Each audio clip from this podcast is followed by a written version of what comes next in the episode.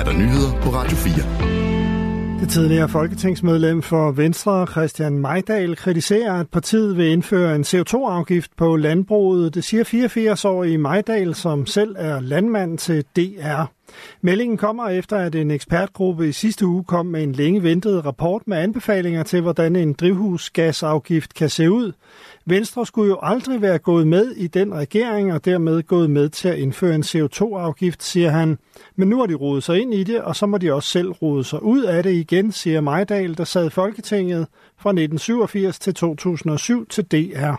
Fra 2003 til 2007 var han Folketingets formand. Mere end hver anden drikkevandsboring er forurenet med rester af pesticider og andre giftstoffer, og i mere end hver tiende boring er forureningen over grænseværdien. Det fremgår af et nyt drikkevandsudspil, som danske regioner har sendt til Miljøminister Magnus Heunicke. Forureningen er nu så omfattende, at den udgør et ressourceproblem, siger danske regioners næstformand Mads Duedal til TV2. Det er jo dybt problematisk.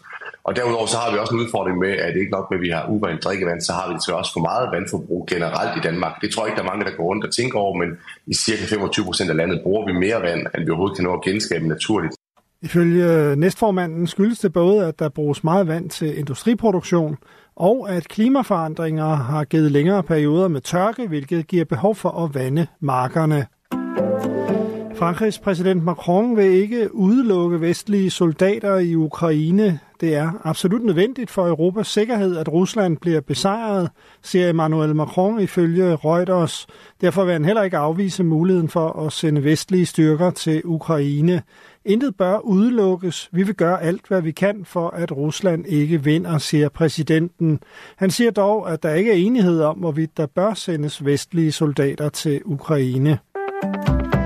Enhedslisten, de radikale og SF i Frederiksberg Kommune foreslår, at der fremover etableres kønsneutrale omklædningsrum, når der bygges nye idrætsfaciliteter i kommunen. Det skriver TV2 Kosmopol. Partierne vil også se på, om der kan laves kønsneutrale omklædningsrum i allerede eksisterende faciliteter. Forslaget blev behandlet på et møde i kommunalbestyrelsen i går. Nu skal det i udvalgsbehandling, før forslaget skal til afstemning i kommunalbestyrelsen. Vi lever i en tid, hvor flere og flere mennesker ikke forholder sig binært til køn. De mennesker, der ikke ser sig som hverken mand eller kvinde, skal også have et sted at klæde om, siger Anja Lundtoft fra Enhedslisten til TV2. Højere renter var sidste år med til at løfte Jyske Banks overskud med 57 procent til 5,9 milliarder kroner. Det viser bankens årsregnskab. Aldrig før har banken haft et større overskud efter skat, siger ordførende direktør Lars Mørk i regnskabet. Renteindtægterne voksede sidste år fra 5,9 milliarder kroner til 9,7 milliarder. Det svarer til en stigning på 66 procent.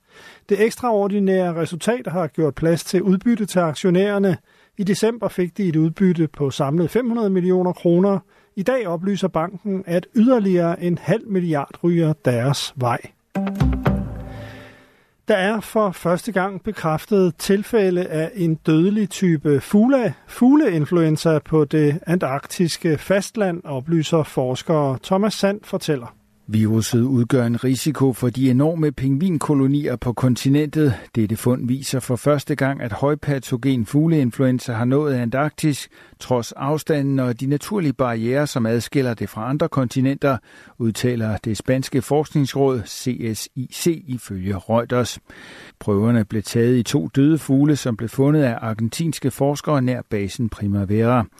100.000 vis af pingviner lever i tætpakkede kolonier på det antarktiske kontinent og lærliggende øer. Det giver potentielt viruset mulighed for let at smitte fra pingvin til pingvin. På nærliggende øer har der været fundet tilfælde af fugleinfluenza blandt æselpingviner.